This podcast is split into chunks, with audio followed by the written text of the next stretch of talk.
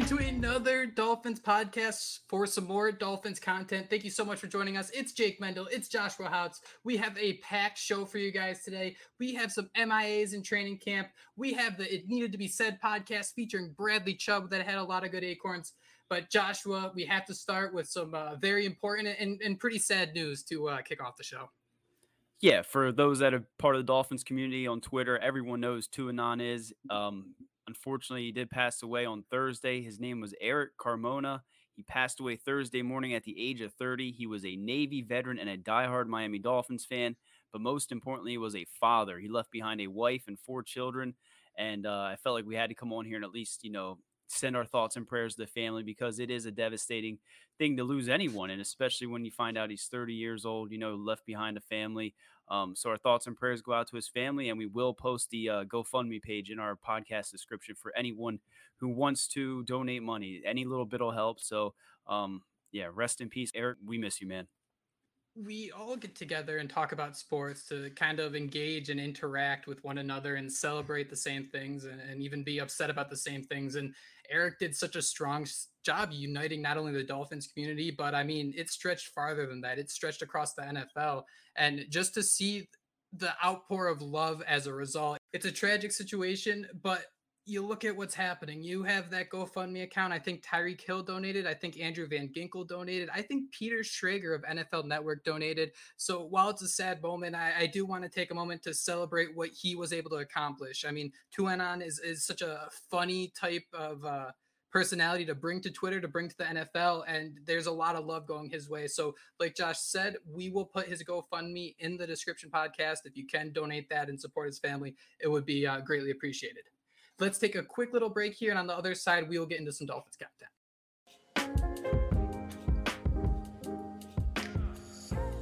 Josh, I don't know about you, but when something means mandatory, I have to be there. There's no if, ands, or buts around there. If I'm not there, getting getting beat, getting the stick, just slapped a couple times. However, that isn't the case for Connor Williams. Connor Williams is the only player of the Miami Dolphins who are not at the mandatory minicamp.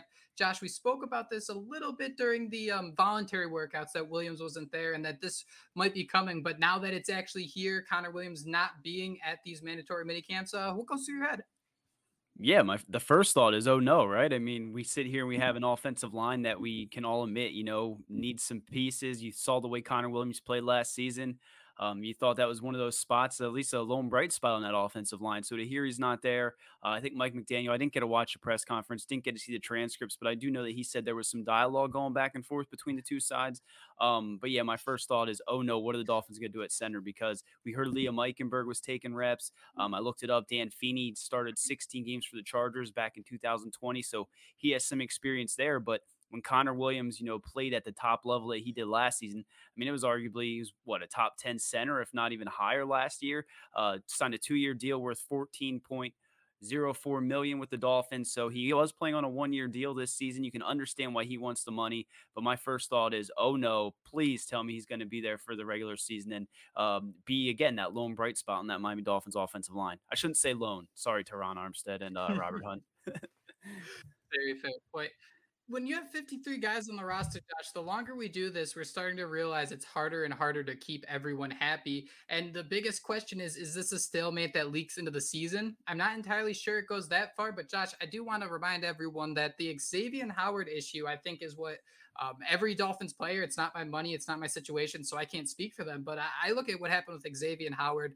Uh, the fact the Dolphins got him on a strong deal, you know, then they signed Byron Jones to a contract. And as a result, X gets a little upset. He wants more money. So not only did they reno- excuse me, not only did they renegotiate for a one-year contract that helped him boost up his money, but they also added in that hey, at the end of this year, we will work on a new contract. We will restructure everything just to make you happy. It's not necessarily something they had to do, but it was a sign of good faith. And Josh, I wonder if something like that does play a role in this, where Chris Grier can come to the table and say, "Hey, we understand your concerns. We understand that Jason Kelce is making almost twice as much as you. We understand that you made this adjustment to a new position that I, if I remember correctly, Josh, I don't even I don't know if it was set in stone when he was signed that he'd be a center. I think a lot of people were penciling him in at left guard. So he's done a lot for this team. I understand where he's coming from, but you do wonder if Chris Grier has that ace up his sleeves where he can go back and say, "Hey, we've made our guys happy. You just have to kind of trust the process, and we will get that deal done."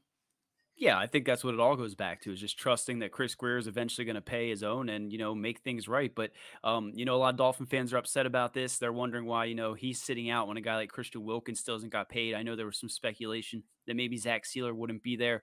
Mm-hmm. Again, you mentioned it. Connor Williams was the only guy that wasn't there at the mandatory mini camps, and um, I see it from both sides, right? I mean, you're a Dolphins fan. You're sitting there saying you love what this team's building, but at the same time, you got to look from Connor Williams' perspective. Just right. played, you know, a great season at center, a transition that he made that you know I, I don't think he really was a solid center when he was taking reps there in Dallas. So he made the transition, you know, stepped his game up, was one of those lone bright spots on the offensive. I keep saying that. I, I keep insulting Armstead and Robert Hunt, but uh, we know how important that center position is. So I see it from both sides. I do hope the Dolphins can make things right. We mentioned on the last podcast, if we found that money, we'd pay Christian Wilkins, we pay Connor Williams. Hope to see him back in camp sooner than later. But like you said, man, Jason Kelce's making 14.25 with the Eagles. Frank Ragnow, 13 and a half million. Uh, with Detroit, Ryan Jensen with the Bucks, 13 million. Corey Linsley, 12 and a half million. And then Ryan Kelly, 12.41. Those are the top five paid centers in football. So um, he's making what, roughly seven, eight million this season. I mean, he's mm-hmm. probably going to want to get paid, what, 11 million? He probably wants to get a pretty nice paycheck. And when you see what the Dolphins have in, before them, you know, Christian Wilkins, like we said, you're eventually going to pay Jaylen Waddle, Jaelan Phillips, Tua Tagovailoa. I mean, I hope the Dolphins find a way to pay Connor Williams because it does seem like it would kind of be the Dolphins' way to, you know, think that they can outsmart this thing and, you know, throw Dan Feeney out there and, and just move along. And uh, I don't think that's in Miami's best interest, especially when you're looking at how promising this season's going. It's wicked funny that you're um, mentioning if we found the money right after we do a show called What If We Found $13 Million in the Sofa? So that kind of goes into my next question for you, Josh, because the Dolphins do have money and Dalvin Cook is one of the names that keeps coming up. There are some waiver wire guys, darts you can throw, whether it's offensive linemen or linebackers. But what's the value on vibes? Is it really worth messing up the vibes with your center, Connor Williams? Is it worth messing up the vibes with someone like Christian Wilkins, who it's important to say he's been a true professional throughout this. We have Quinnen Williams with the Jets. He just deleted everything Jets off social media. I know that's such a massive deal that everyone is going to report on. Uh, but I think there was also three other defensive tackles in that draft that got nice new contracts this year, including Ed Oliver in the division. And the fact that Christian Wilkins is still showing up is impressive as all hell because I think we'd understand if that wasn't the case. So man, I, I think that 13 mil, I mean, that, that has to be just to kind of settle the vibes, right? You can't take all that money with you. I know some of it can go into next year. Uh, but I mean, you can't look too far ahead when when you have this uh, playoff window, this uh, potential. I'm going to say it and it kind of hurts me Super Bowl window where you got to keep these guys in check. And I don't think Williams asking for a pay raise uh, is, is unrealistic. And I, Josh, do you think he'd be paid a top five guy? I, I, think you kind of hit the nail on the head with like 10, 11 million somewhere in there. I don't know if necessarily getting a, you know, a new five year deal worth $60 million or whatever it may be is, is really in the cards here. Yeah, I mean, it's anyone's guess. I do think, you know, it'd probably be safe to say what top eight money. I mean, you can look at that. I, I, think he'll definitely be making more than the seven million, you know, like we see this year. But you know, who knows? Maybe from his perspective, he just wants some reassurance. I mean, he's 26 years old, right? I mean, he again made the transition pretty flawlessly to center and looked pretty darn good. So maybe you know we go back to you talking about Chris Grier, you know, saying we're going to take care of you and this and that. Maybe they said at the end of last season, you know, you go out there and perform well, we'll look at this deal in the all season and renegotiate it. So um, I, I would rather not kill the vibes. You mentioned it though with Christian Wilkins being an absolute pro. I mean, when you see him coming in there every day, putting his head down, grinding, it does kind of rub you the wrong way that, you know, Connor Williams been here a season, ready to get paid. But again, you can see why he wants to get paid when you see some of those guys ahead of him making massive money. So hope the Dolphins can figure it out. Hope we know this is a non-story, and I bet by the time I'm done editing it, you know, uh, well, no, I'll have it out before tomorrow's uh, mini camp. But I was gonna say, hopefully, it shows up tomorrow, and this was all a non-story, so and we were just blowing it out of proportion. We we should get on the Dolphins payroll to report things just so the opposite happens right after or something along those lines because I, I, think we're headed in the right direction there. Josh, I'm gonna turn the page here and then let's talk a little bit about the It Needed to Be Said podcast. And we're getting a little meta here talking about a podcast on another podcast. But if you order Inception. a double cheeseburger, it's the same thing. It's a hat on a hat. Um, I want to start before we even get to the Bradley Chubb interview. I thought it was awesome. It was a little interesting too. They recorded it at the Super Bowl. This isn't a conversation they just recently had. Um, excuse me, Pro Bowl, Pro Bowl. Um, but before we start, Josh, I, I, tuned into this podcast and I've mostly listened to clips, but this was one I was very interested in. I think Bradley Chubb has been a little underrated, underappreciated since he came to Miami. I want to start with this though. Uh, once you load it up, Tyreek Hill has an ad for Underdog Fantasy. And as we see the stuff happening with the Colts, Isaiah Rodgers, as we saw what happened with Calvin Ridley, maybe not Hill specifically, but are you feeling a little concerned or maybe a little queasy, just kind of how that uh, the two worlds of sports and gambling are merging? And, and, there's such a harsh strict line understandably so but you got players having podcasts that are sponsored by these gambling companies. I mean it just seems like it's such a tight line to walk where there seems like there might be issues at some point yeah, it seems a little bit hypocritical, right? I mean, they're like, okay, the players can't do this, that, or the other thing, but we want to promote, you know, DraftKings 24/7 underdog fantasy. I'm glad Crazy. you brought up underdog fantasy, man, because I don't know if you do that, but it's it's addicting as all hell and really can help you figure out where these guys are getting drafted. But uh, Jake, to your point, I mean, I think the league's about to crack down again, and there might be another report coming out with some players. I saw Albert Breer, I think, said uh, there were different teams and different players involved. So I, every time I hear that, I just pray and cross my fingers. You know, it's not a Dolphins player that made a mistake because I mean these guys are young, you know, they're just human. So um, that's my biggest thing. But absolutely, man, I think these two worlds colliding are uh, I don't want to say bad for the game, but it's definitely causing more harm than good. Um, I guess except for that all that money they're making, right? And I, I don't want to be like old guy waving my fist in the air, but it kind of feels like it just happened too fast where like they, they didn't really have a plan in place. Like NIL, I think NIL deals are a great idea. I think pay the players 100% but it just there's never really that proper process in place where you know if you cut corners they're going to come back to haunt you. So that was just a, little nugget i had it, it made me a little queasy but um, i'm going to cross my fingers and believe that tyreek hill is uh, smart enough and is not one of those guys who are out there gambling especially when you're in the locker room as some of the reports say about players. Josh i'm going to run through a quick couple notes that bradley chubb started with at the beginning of this podcast here that like i said was recorded at the pro bowl uh, his brother, his dad went D1, so he started off talking about growing up, about the concerns, the the anxiety that was given to him from trying to be one of those D1 athletes, and he did finally get um, those D1 offers as a junior. And there was actually a little nugget that Tyreek Hill was actually going to go to NC State. Uh, that I thought was a little interesting, but I can't think of the name. There was a wide receiver who was balling out there, and Tyreek was like, "There's only one ball. I got to be elsewhere. I'm not ready for my Jaylen Waddle just yet. We'll get to that down down the road." Uh, he said bittersweet was the idea of moving from the Broncos to the Dolphins. And Josh, that kind of makes a lot of sense because I, would like to get your thoughts on what it'd be like as a you know a 28 year old. You're thrown into a city for the first four years of your career, and then all of a sudden, boom, you got to go. You got to go play Chicago as a member of the Miami Dolphins, and you get this huge contract. So I can't even imagine what my head would be doing, let alone thinking about different coverages and schemes on the football field.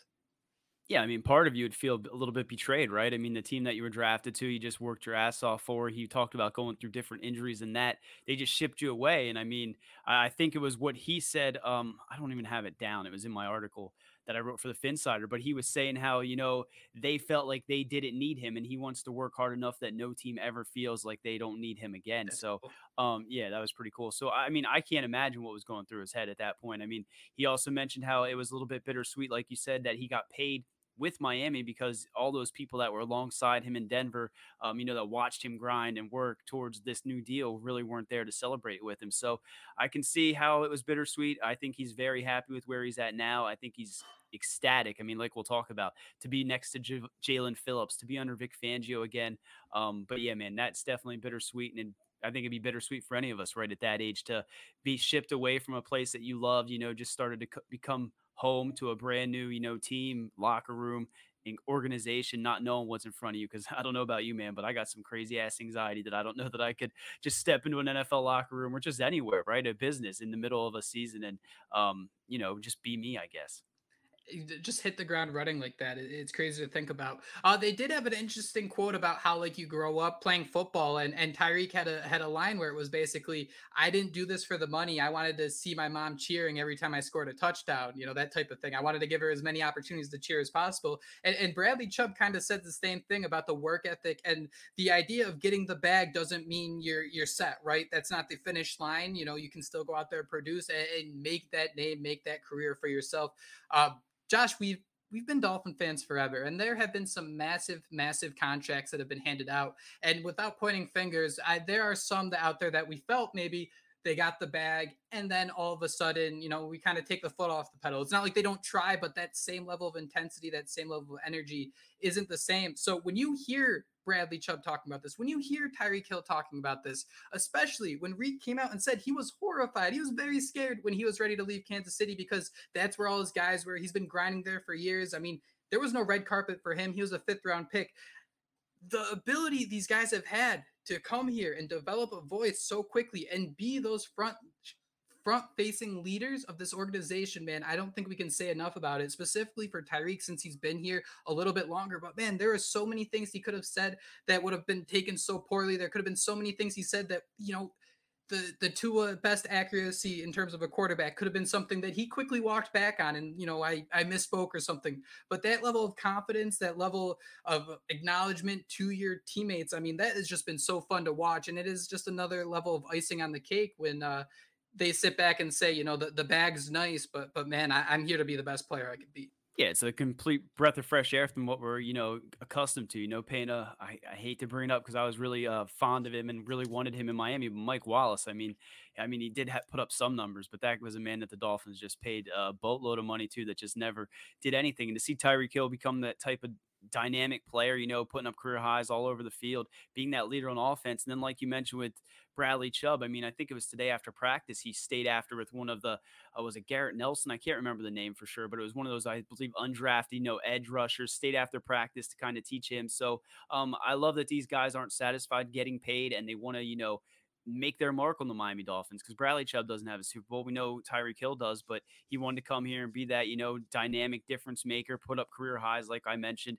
And Bradley Chubb, I mean, I think a lot of Dolphin fans are were a little disappointed in what he did last year, but these are the same fans who um, also said Jaelan Phillips was like a bust after like what one and a half seasons. So um, I think what he meant to that defensive line and some of those pieces around him, um, you know, we didn't really get to see necessarily, or you know, doesn't show up in the statistics and things like that. But I'm excited to see what Bradley Chubb does in this season, and I think one of the coolest things was he talked about what it was like being a veteran leader on this defense, and he said I'm here until 2027, bro. I'm in Miami until 2027. JP doesn't get his bag until, you know, 2025, 2026. We're going to rock, bro. We're going to be in this bitch. It's cool to get that window again. Now I'm the vet. Now I can take everything Von taught me and pour it into JP and pour it into all the youngins. He said it was sick that the roles are reversed. So, um, yeah, man, Bradley Chubb wants to be that leader. We see it now. You know, again, mentioned it with the undrafted free agent that he was out in the field with after practice today. You see how close him and Jaelan Phillips are. And if those two guys can get it going, I mean, the defense, man, is going to be scary as hell, especially when you look at that secondary that's, you know, lurking in the background trying to get a turnover. We're gonna be in this bitch, a Bradley Chubb mixtape. That line is just absolute fire. And it speaks again to that leadership, the idea of, hey, we have a squad here and we're developing for the future. Josh, there was one quote that actually blew me away because Chubb was speaking to the fact that last year was the first time he was made the playoffs with any team, but he said he didn't feel like it because of the injuries. It didn't feel like it was himself because I think there were he even mentioned negotiating with the Dolphins like I can give you 10 to 15 pass rush snaps. And I don't think fans realized that the Bradley Chubb pressures resulted in, you know, there were forced fumbles, there were turnovers, uh, there were bad decisions made by quarterbacks. And I think there is a little bit of weariness um, that we kind of have maybe Cam Wake and Olivier Vernon 2.0. I, I don't want to crown Jaelan Phillips as, as Cam Wake yet. All I want to do is put his name up in the ring of honor. They're totally different things. But I think people might be a little fearful that you know Vernon was the king of pressures. I think that was kind of when Pro Football Focus was really starting to make a name for itself. And Vernon was one of those guys who graded a little better than I think he should have. And I think if you watch the games, you could kind of see the disconnect. But just a huge pressure guy. And Josh, where do you feel that difference is? Where you know Bradley Chubb is on this different level as a leader, as a competitor. Yeah, man. I think, and a lot of that is, you know, you mentioned Vernon being a pressure maven. I, I, do think, you know, what we saw from Bradley Chubb last year, he didn't get those sacks. He didn't make it home. And I think when you look at what he did at Denver, that was the difference there. So I think this season, again, uh, a system that he's very familiar with. I think he even was touting how he was a Pro Bowler in it his first year under Vic Fangio. Uh, then Von Miller got trained his third year. I think he said he got hurt in his second season. So he seems ecstatic to be back in this system. And I do think, you know, those sacks are going to come. And when they do, I mean, that's when Dolphin fans are going to, you know, truly understand how important he is that defense and why the Dolphins gave up that first round pick that, you know, at the time, you know, you're watching a draft, you're sitting there saying, well, you're not sitting there saying we can get a Bradley Chubb here because we had such a late pick, right? But um, I, I do like that the trade went down, and I do think that he's, you know, we, we should sit here and call Jaelan Phillips the next Cameron Wake. And why not sit here and say Bradley Chubb's on that same tier as well? I mean, these guys um, are going to destroy that pocket for the quarterbacks and make them, you know, make decisions they really don't want to make. So um, he's on a whole different tier than Olivier Vernon. I know that we all know that, right? Um, and I'm excited to see him get to the quarterback, get those forced fumbles, and get those sacks that we really didn't see him get last season. Because uh, I think you mentioned it before we got on here, Jake. He was more banged up than I think a lot of Dolphin fans realize. And that's so important. I mean, if you're a basketball fan and you're watching the NBA Finals, I think we can agree. Like Jimmy Butler is not in an injury report, but I think we can agree something's wrong with his ankle. He's not 100%. But at the same time, everyone loves to go out there and you know mid-december why isn't someone playing the same way that they did in september? Why isn't someone living up to their expectations? Because football is a very metal metal sport and people are going to get hurt. This is bradley chubb's christmas present. This is what was under his tree.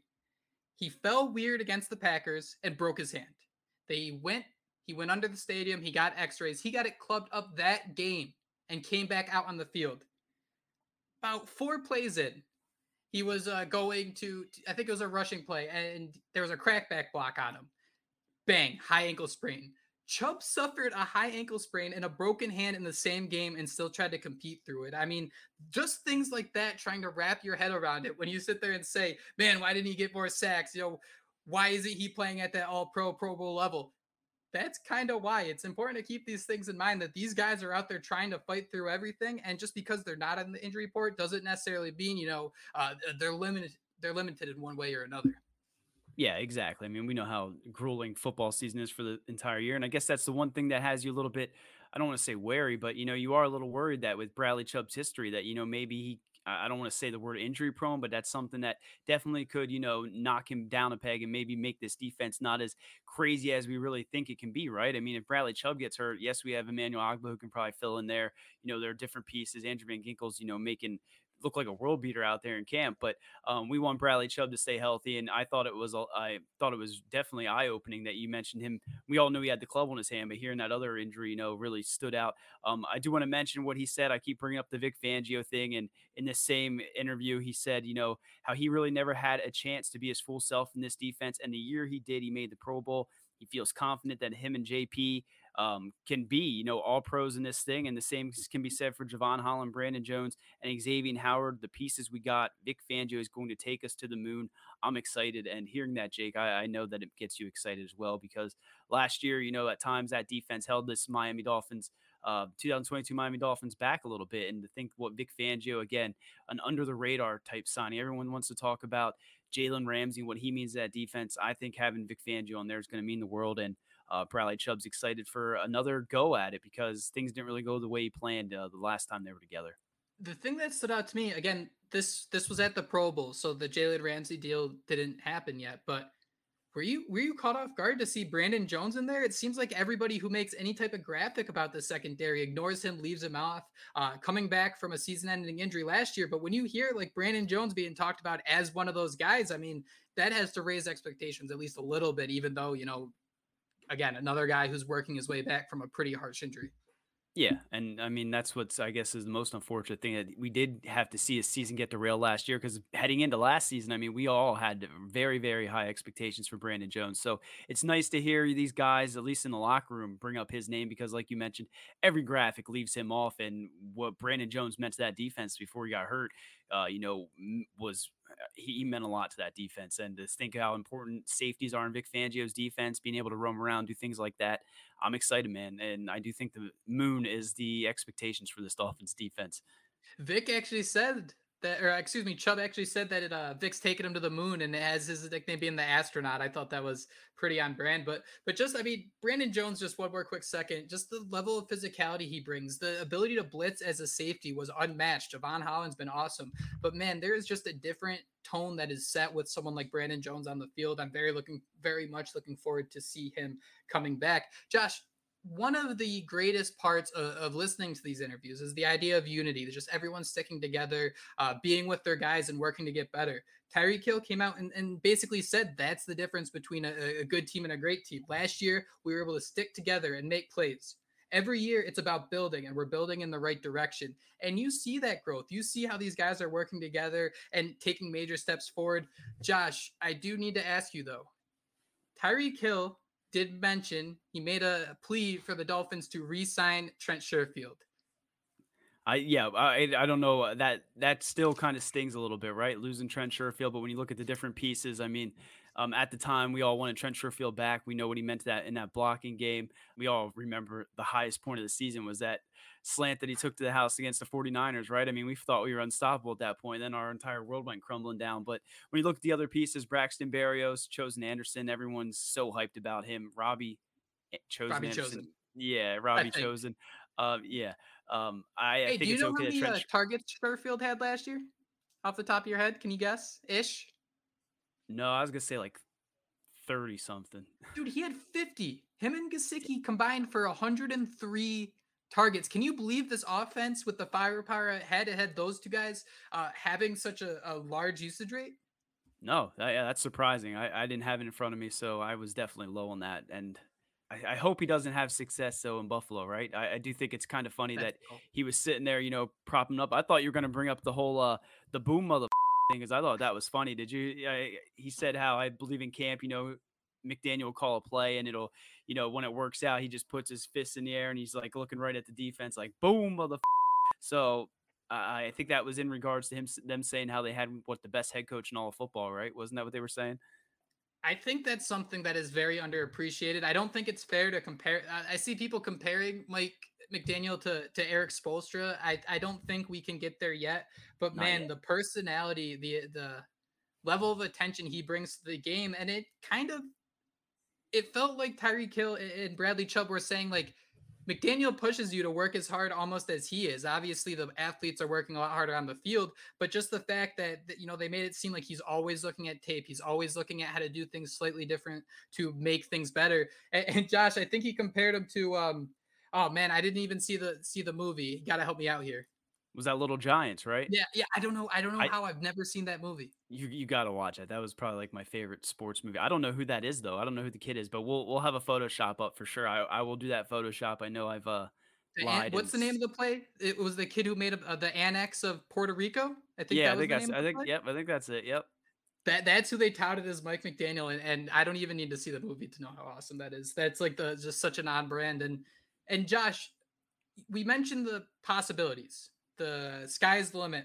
Where can something go sideways with a group like this? Is it just strictly injuries? Is there still a, maybe a piece or two missing, or or is it because it's so hard to sit here and say the expectations are, you know, Vic Fangio, forty years of experience, uh, always as a top five defense. I mean, a top five defense is really really hard to accomplish. So so where could those uh, leaky uh, leaky pipes spring open?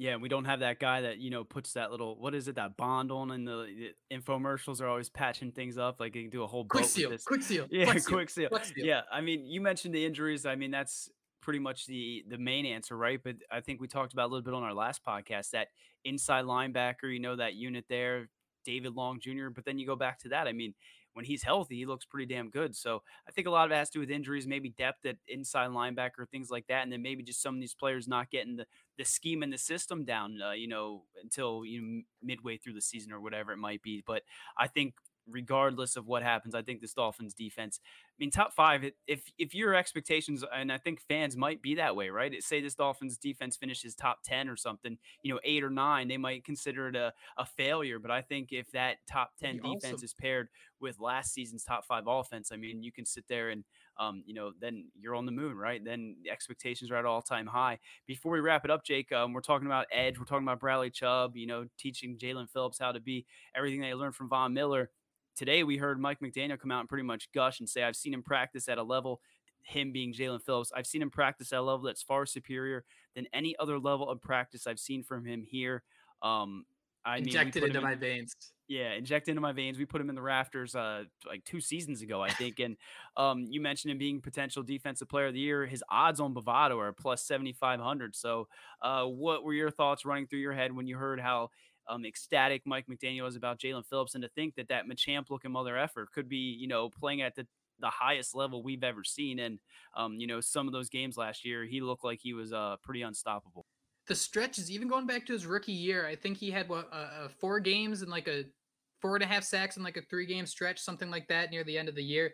This is a guy who can catch fire so quickly. And, and we're not a gambling podcast. We're definitely not the smartest people in the world. Uh, but man, I have open right now a ticket, uh, Jaelan Phillips plus 5,000 on FanDuel the main reason behind it is if Bradley Chubb continues to be, let's just let's just say what it was. I think it might be a little disrespectful at, at a, a, certain level, but if he continues to be the pressure guy, the guy who wins Defensive Player of the Year, I, I think it's almost a lock if someone can get those high teens and sacks. If he could reach like I don't know, 16 sacks. He's instantly in the running for Defensive Player of the Year. And then you instantly add the fact if he has that type of year, the Dolphins are competing for a playoff spot. I think that's the mat the, the making of a potential defensive player of the year. Obviously, only one player in the entire league can win it, but man, all the stars are aligning. Where I don't know if I can really think of like a, a young defensive player who the trajectory like this was like, man, like he is just coming out of nowhere and becoming that guy. I mean, Reshad Jones was around for a while, but he was like a fifth round pick, so I don't really think that was there. Um, it, would have to be like a, a, higher draft pick guy, and I don't really know if anyone's coming to mind who, who can kind of fit that of like everything's gone right. The growth is so apparent, and and that spot up in the rafters is already waiting for him. Yeah, and I think the best part is it seems like he's, you know, just getting hunger every season, right? And, and no pun intended with how big he is. But yeah, man, it, it just feels nice to finally have that pass rusher. And you don't want to say Jason Taylor. I know we talked about on a previous pod, someone in my mention said, you know, this was the Zach Thomas, Jason Taylor, oh, you no. know, the, the, the spawn kid that, you know, how they were kind of related or whatever. Um, I, it is nice though to have that pass rushers. It's on the level of I don't want to say is as good as Bosa brothers yet because I think he still needs to do a little bit more. But I mean, the Dolphins have an elite pass rusher, and that's where he's at at this point. He has to hit those double digit sacks. I think you know when you look at his odds for Defensive Player of the Year, it's definitely an awesome bet to have. And like you mentioned, Bradley Chubb being the pressure guy. We also brought in Jalen Ramsey, like everyone loves to talk about. That secondary clamp down the outside is going to have to force the quarterback, you know, to hold on to that football longer than you might like. And here comes Jaelan Phillips with his long ass arms coming around the edge. So um, we had to bring that ass up. Arms. yeah, ass arms. I should do that Photoshop. Make his hands asses. Um, yeah. So I'm excited to see what he can bring. You know, and this year, take his game to the next level. And we know how important the the Vic Fangio is to that unit, right? I mean, I think Mike McDaniel said that he's been came out today and said how Vic Fangio has been teaching uh, edge rushers since uh, McDaniel was in kindergarten. So what he's brought to that unit has just been, um, you know, words can't describe it. And I'm excited to see what this defense can do, how they can build on last season, and uh, what's next for Jaelan Phillips, Bradley Chubb, and the rest of that unit. One final question for you, and it's kind of a trap question here. Um, and we'll never be able to figure out the answer to this. Is it more likely that Jaelan Phillips entering this year, I, I wouldn't want to, you know, put it onto him as a, as a sophomore in the league. Is it more likely this year that Jaelan Phillips would have a shot to win uh, Defensive Player of the Year with Vic Fangio as defensive coordinator, or if it was still Josh Boyer? More likely, or yeah. Where, where, where do you think? Where do you think? Do you think his odds would be better to be win Defensive Player of the Year if Josh Boyer was still a defensive coordinator? No, I think you have to think what Vic Fangio's scheme's going to do up there, and you know, just again him getting better this season, getting bigger, stronger. The other pieces they added, um, yeah. I mean, if you if Boyer was still here right now with Ramsey and company, I mean, maybe we'd still be sitting here talking about Jaelan Phillips potentially being a defense player of the year. But I do think what he's done throughout his career, Vic Fangio, with defenses, with his scheme, with building up those edge rushers, I think it's going to mean immense. The, it's going to be immense for what this Dolphins defense wants to do. And I think Jaelan Phillips, man, the sky's the limit. He's going to be in a rocket ship straight up to the rafters. Maybe we should even start getting his uh, gold jacket fitted, but as big as he keeps getting, I don't know that you could – early for right that now. one. Yeah, just just because of his size is gonna keep growing. I don't know, man. My my expertise playing Madden. Josh Boyer run that engage eight every single play. Phillips is gonna get like 35 sacks. I, I think that would have been the nano blitzes. The defense would have been one of the worst in the league, but hey, we, we got the quarterback for lots of sacks. But that is all we have. I highly recommend it needed to be said. The podcast, Tyreek Hill's podcast, he puts out a new episode. I, th- I think it's weekly. Uh, Bradley Chubb was a very engaging guest. Uh, Hill tried to tease him into saying who were some of the worst left tackles in the league. He, he didn't fall for it though, but that would have been funny. Uh, but for another Dolphins podcast, thank you so much for joining us. And until next time, fins up. Fins up. The greatest football team. We take the ball from goal to goal like no one's ever seen. We're on the ground, we're always in control. And when you say Miami, you're talking Super Bowl, cause we're the Miami Dolphins.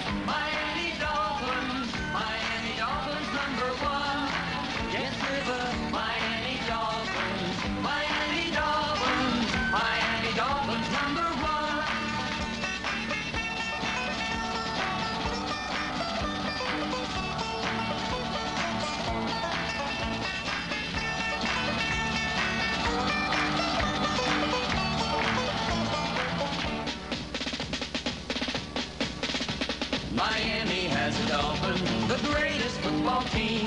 We take the ball from goal to goal like no one's ever seen. We're in the air, we're on the ground, we're always in control. And when you say Miami, you're talking Super Bowl, cause we're the Miami Dolphins, Miami Dolphins, Miami Dolphins number one. Yes, we're the